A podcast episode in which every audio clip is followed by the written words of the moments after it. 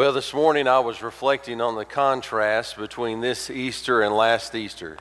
And what a, what a change, what a difference a year can make. And I know that we're not back to normal yet, but as people receive their vaccine, so many more have, have come back out. And of course, last year during this time, we were, we were just broadcasting to an empty room. And it's exciting to see the orchestra and the choir beginning to, to filter back in and, and come back together. And it's, it's, it's amazing to see uh, the difference and to be able to celebrate the resurrection together in person this year.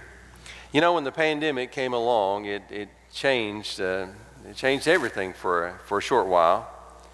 And if we think back through history, we've seen different things from empires to disease that have changed things for a season or even an entire generation. But when Jesus Christ walked out of that tomb, he changed everything for all eternity.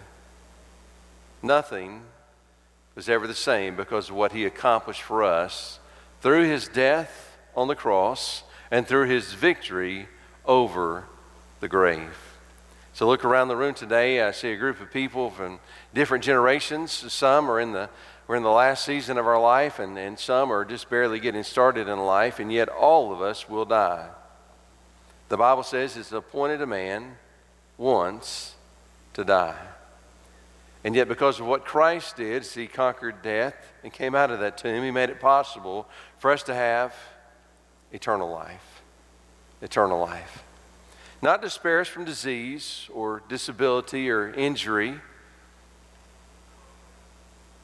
but to make it possible for people who are spiritually dead to become spiritually alive, that one day, when the Lord returns, we too might be resurrected. And so today, as we celebrate what Jesus accomplished for us, I hope that you'll be greatly encouraged. As I look around the room, I see many faces that have been uh, trying to be as safe and responsible as they can be and, and home. And, and now that uh, different things have happened, cases have gone down and vaccines are out, we're, we're beginning to filter back in. But I also see faces that wouldn't have been here, pandemic or no pandemic. And I believe once we understand what it is that Christ truly accomplished for us, what he went through, and what it mean, what he made possible for us to possess, we'll have the desire to worship him every day by changed life, by new devotion, passion, a new mission and focus. And so, for the next few moments, I invite you to reflect anew on the resurrection of our Lord. We're going to look at Luke's account of it in Luke chapter 24, verses 1 through 12. And so I want to ask you, would you just join me in standing out of honor and reverence for God's word as we read this together? Luke chapter 24, beginning in verse 1. The Bible says, But on the first day of the week, at early dawn, they went to the tomb taking the spices they had prepared. And they found the stone rolled away from the tomb, but when they went in, they did not find the body of the Lord Jesus. While they were perplexed about this, behold, two men stood by them in dazzling apparel. And as they were frightened and bowed their faces to the ground, the men said to them, Why do you seek the living among the dead? He is not here, but is risen. Remember how he told you while he was still in Galilee that the Son of Man must be delivered into the hands of sinful men and be crucified, and on the third day rise? And they remembered his words, and returning from the tomb, they told all these things to the eleven and to all the rest. Now it was Mary Magdalene and Joanna and Mary, the mother of James, and the other women with them who told these things to the apostles. But these words seemed to them like an idle tale, and they did not believe them. But Peter rose and ran to the tomb. Stooping and looking in, he saw the linen cloths by themselves. And he went home marveling at what had happened. Let's pray together. Father, I pray that today, we would leave this place marveling at what happened that first Easter Sunday as your son came out of the grave. Lord, help us to believe and help us to live in faith. I pray today for every person that's suffering and sick and discouraged and heartbroken. I pray today that they will find hope in your Son and his resurrection. For it's in Christ's name that we pray. Amen. You may be seated. Well, the Bible tells us the story about how the early followers found out that Jesus had risen from the dead. And as we see this, this group of women who goes to the tomb and then goes back and, and reports to, to the disciples, and, and some believe and, and some do not believe.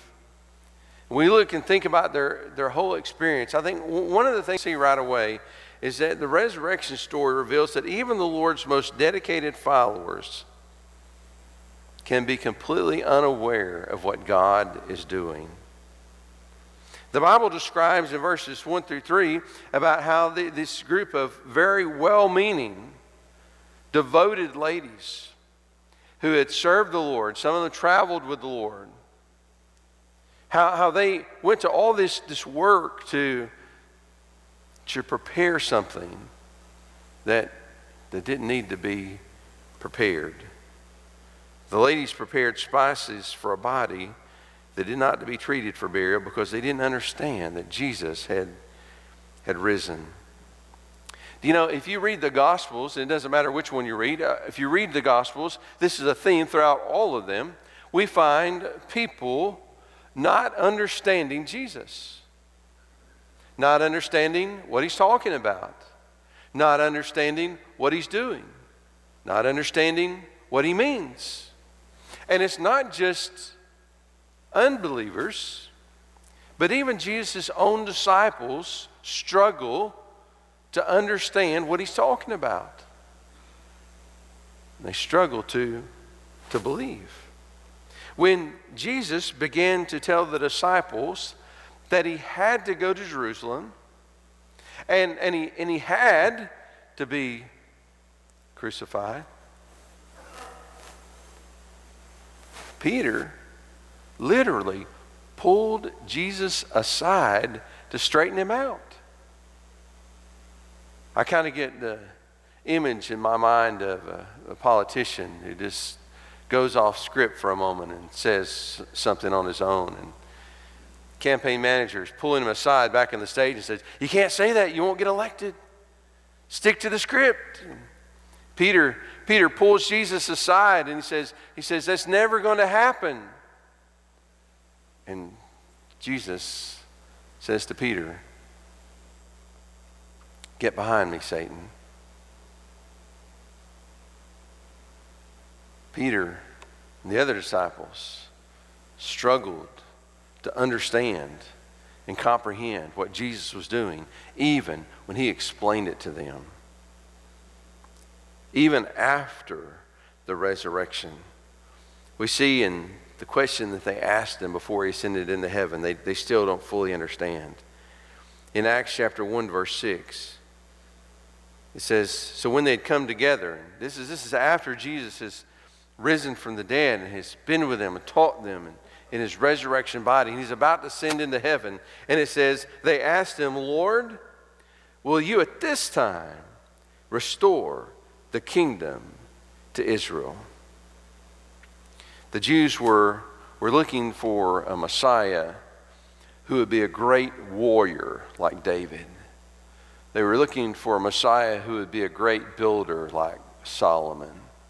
They were looking for someone to free them from the oppression of the Romans and restore the glory to the nation of Israel that it once had. They didn't understand that Jesus did not come to deal with what was simply a minor thorn in their side. He came to meet their greatest need. He came to solve a problem they didn't even understand that they had. And the kingdom that he came to establish was not one that had geographical boundaries or was enforced by military, but the kingdom that he came to establish transcended all those things. It was a kingdom of people who would come and voluntarily, from their heart, choose to worship and to serve.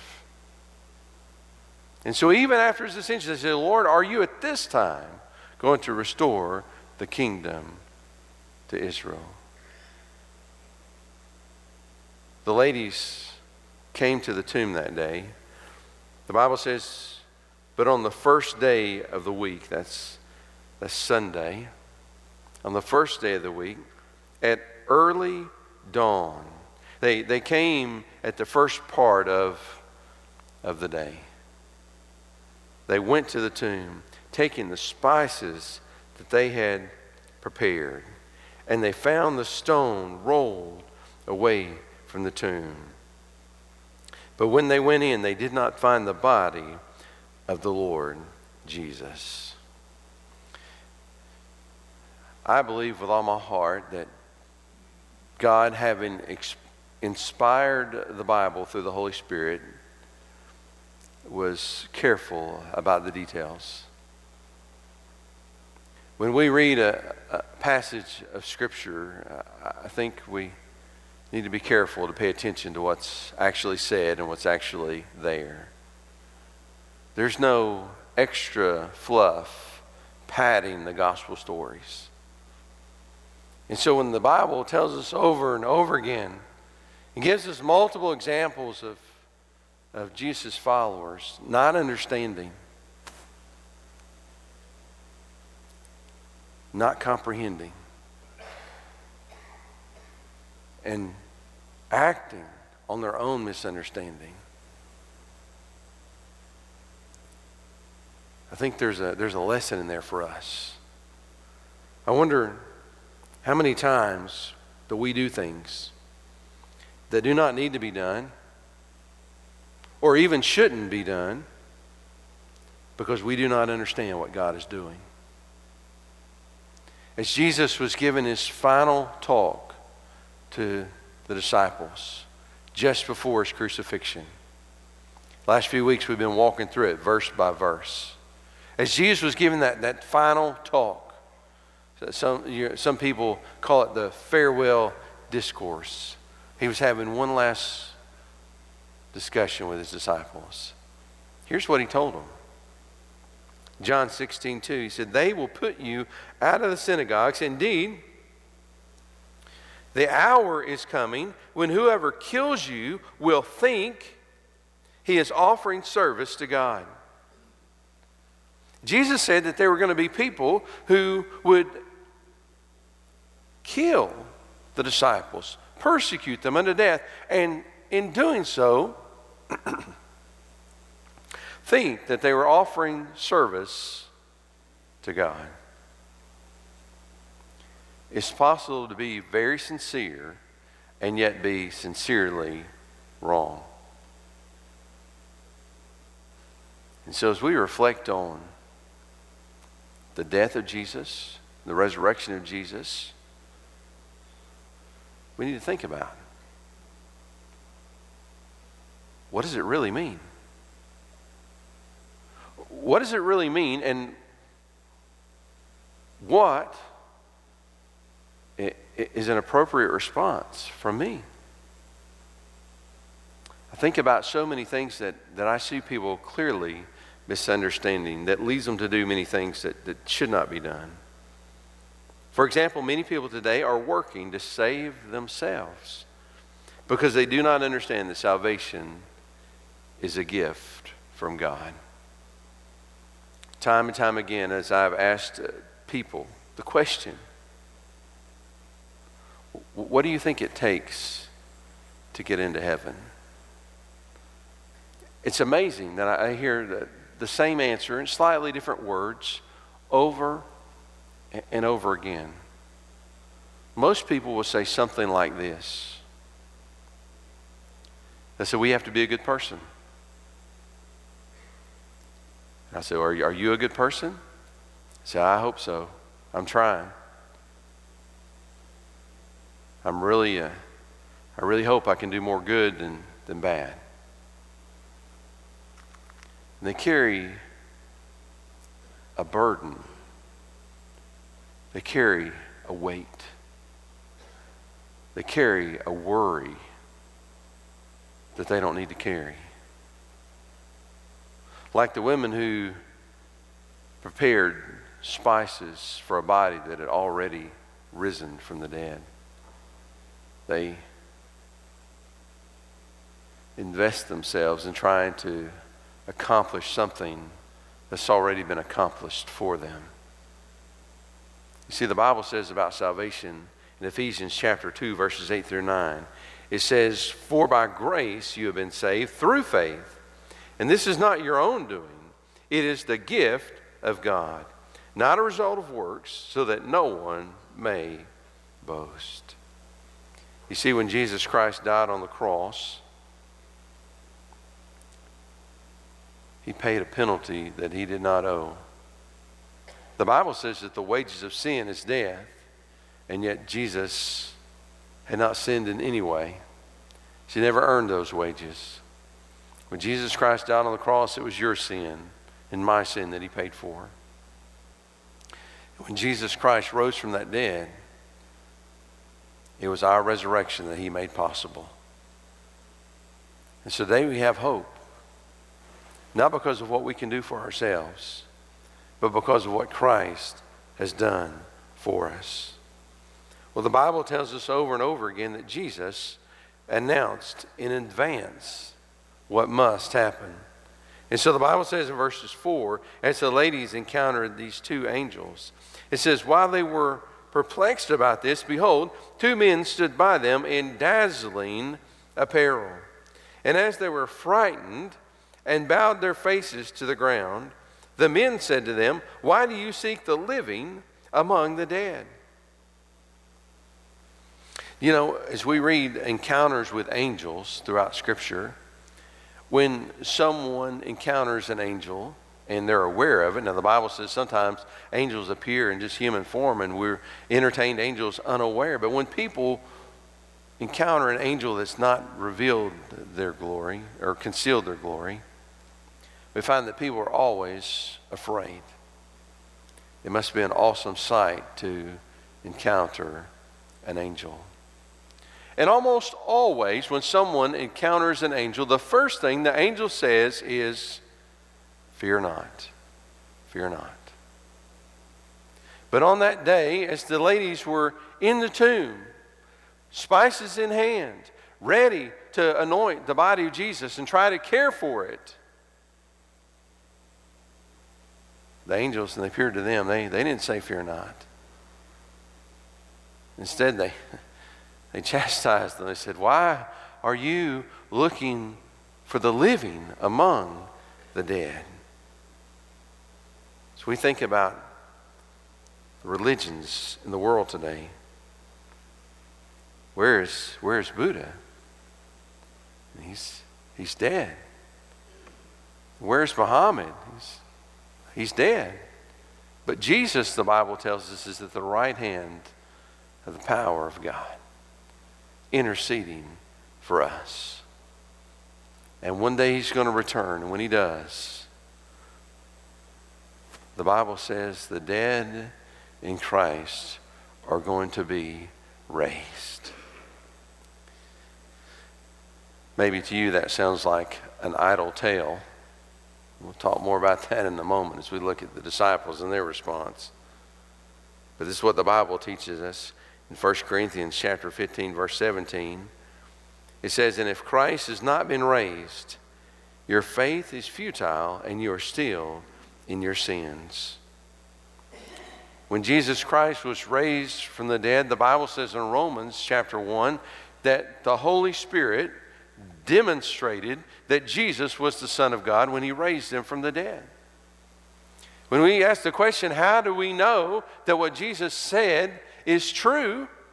Well, when you see somebody crucified and tortured to death, and then you take their body and put it in a tomb, and three days later they come out and meet with you and begin to teach you, you, you pretty much just accept what they say, don't you?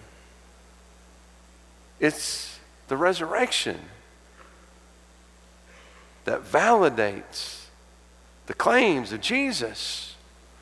When Paul tells us in Corinthians that if Christ is not raised, our faith is in vain, it doesn't mean that the resurrection is what paid for our sins. It means that we know that Jesus paid for our sins because he demonstrated by coming out of the grave, doing what no one else has ever been able to do, that he truly was the Son of God. At hospitals all across America, on a regular basis, we resuscitate people.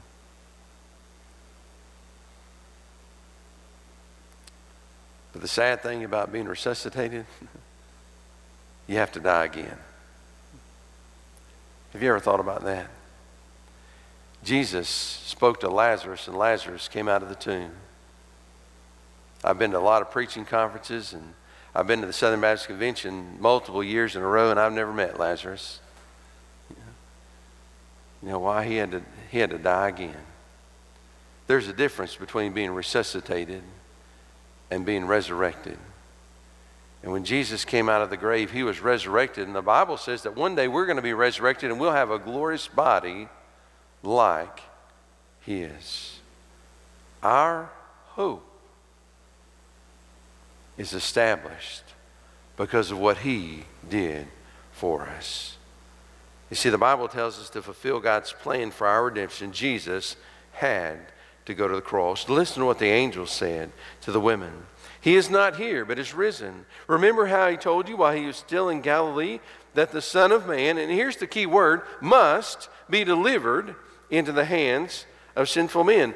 Not that the Son of Man would be delivered. When Jesus said that he was going to the cross, he wasn't simply revealing the future, what would happen, he was explaining what, what must happen. If Jesus had not went to the cross and paid the penalty for our sins, it would not be possible for you and I to be forgiven. It would not be possible for us to inherit eternal life. It would not be possible for us to have hope beyond the grave. And so the angels reminded the women of what Jesus taught them must happen. He said that the Son of Man must be delivered into the hands of sinful men and be crucified, and on the third day rise.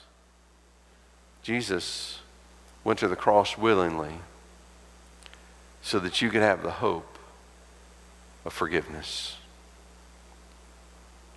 The women heard this, and by their response, it's very clear that they believed.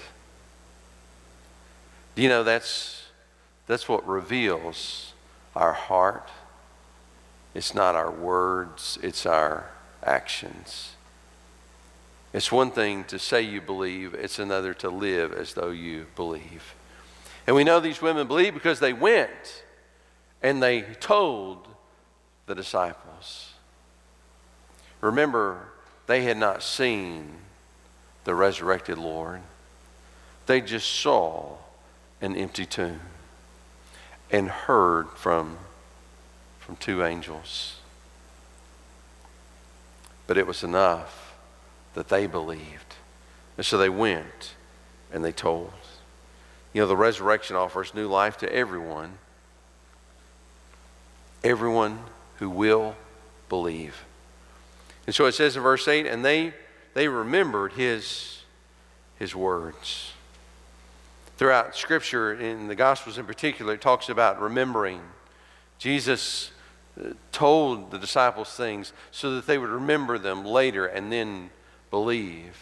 Having remembered that Jesus explained and announced beforehand, even though they didn't fully understand it in that moment, later looking back and remembering what Jesus said would embolden their faith. And then, of course, the Bible tells us that the Holy Spirit brought to memory the disciples as they wrote the scripture. They remembered his words and return, returning from the tomb, they told all these things to the eleven and to all the rest. And then the Bible specifically names some of these women. It says, Now it was Mary Magdalene and Joanna and Mary, the mother of James, and the other women with them who told these things to the apostles. These ladies represent for us today those who hear and believe and respond in faith. For whatever reason, most of the disciples were slow to believe. And so the Bible says in verse 11, but these words seemed like an idle tale, and they did not believe them. I think to much of the world today, these words seem like an idle tale, and they do not believe. And yet, the disciples who responded initially in disbelief, all but John, would go on to give their life proclaiming the resurrection of Jesus from the dead. And then, then there's Peter. Notice what the Bible says about Peter. But Peter rose and ran to the tomb. There are 11 disciples left at this point, Judas having betrayed Jesus. And so the ladies who the Lord names by name, I love that the Lord knows her name, don't you? In churches all across America, and some churches in Atlanta today, there are thousands of people that are gathered, and the pastor doesn't know their name, but the Lord does. The Lord names these ladies. They go and they tell the 11 and the others, and out of the 11, 10 do not believe. And yet the Bible says, but Peter rose and ran to the tomb. Could, could, could we just reflect for a moment on where Peter was? It's Sunday morning on Friday morning, early before dark. Peter stood outside the trial of Jesus and three times denied knowing him. Jesus, from where he was, could see Peter and looked over and made eye contact with Peter. And the Bible says that he ran out and he wept bitterly. We read the gospel account of the crucifixion, as far as we can tell, John is the only one that is there. The others are scattered and hiding, afraid. Peter, perhaps, buried in shame. As we think about Peter, he was the most outspoken and the boldest of all the disciples. He was so out of character for him to deny the Lord Jesus. But yet, in that moment of failure and fear, he denied even knowing him.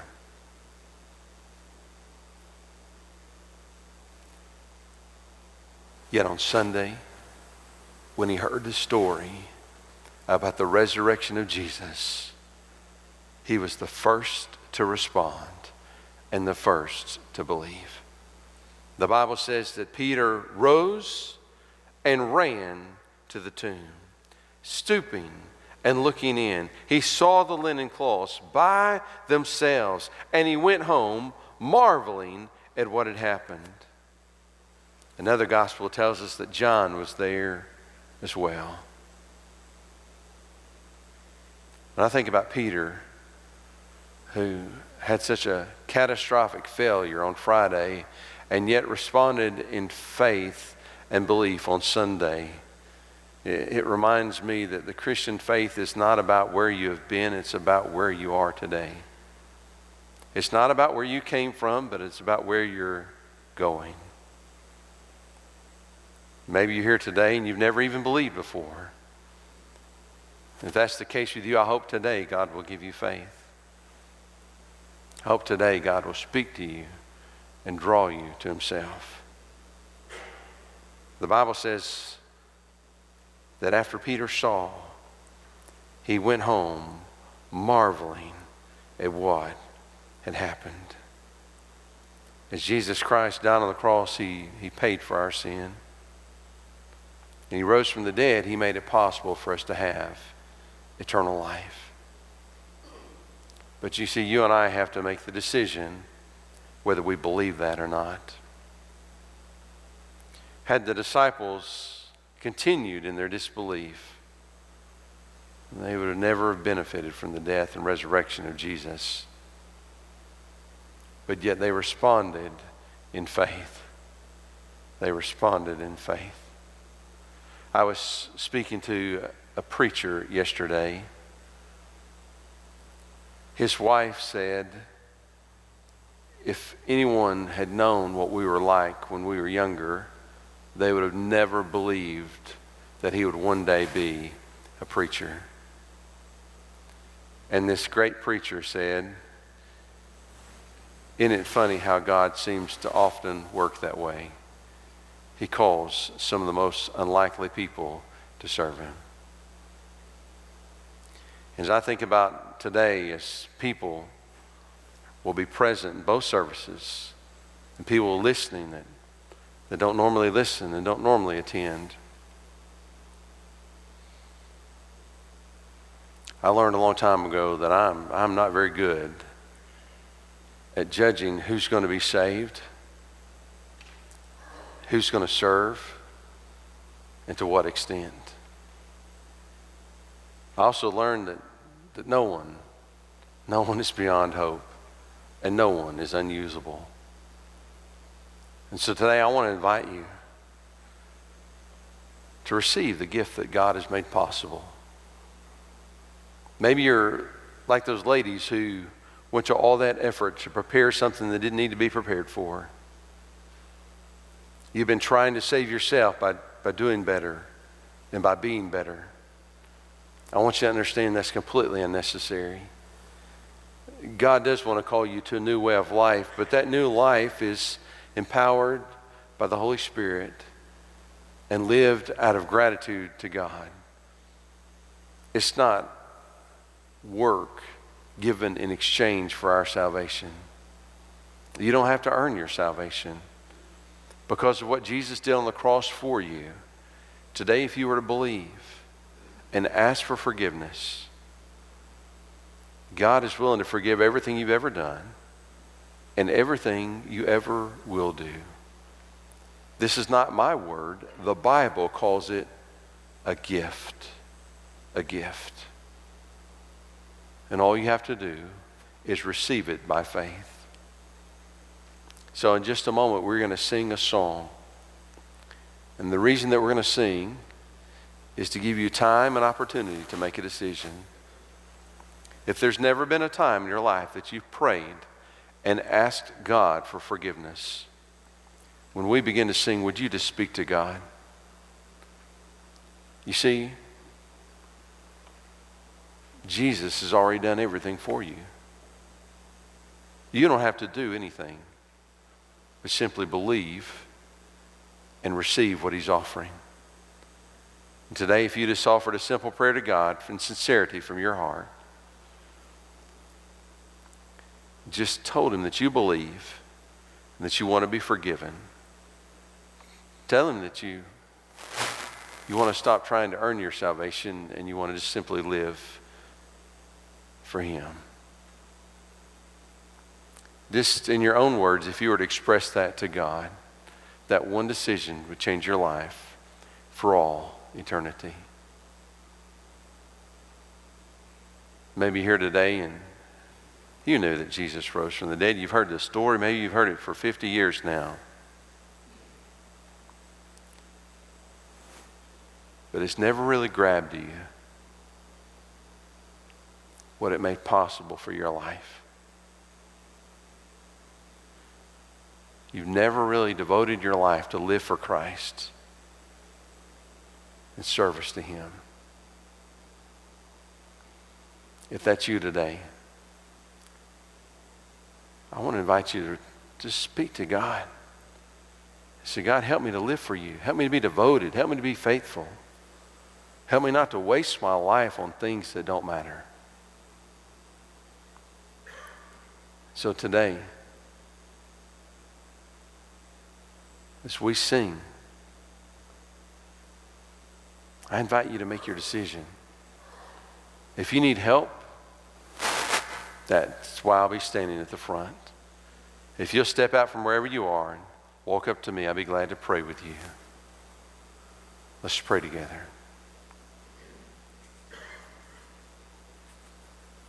Father, we're here today because your Son gave us hope. Lord, help us to believe. Help us to put our faith and trust in Him. And Lord, I pray for any person that's present, any person that's watching or listening that has never been saved.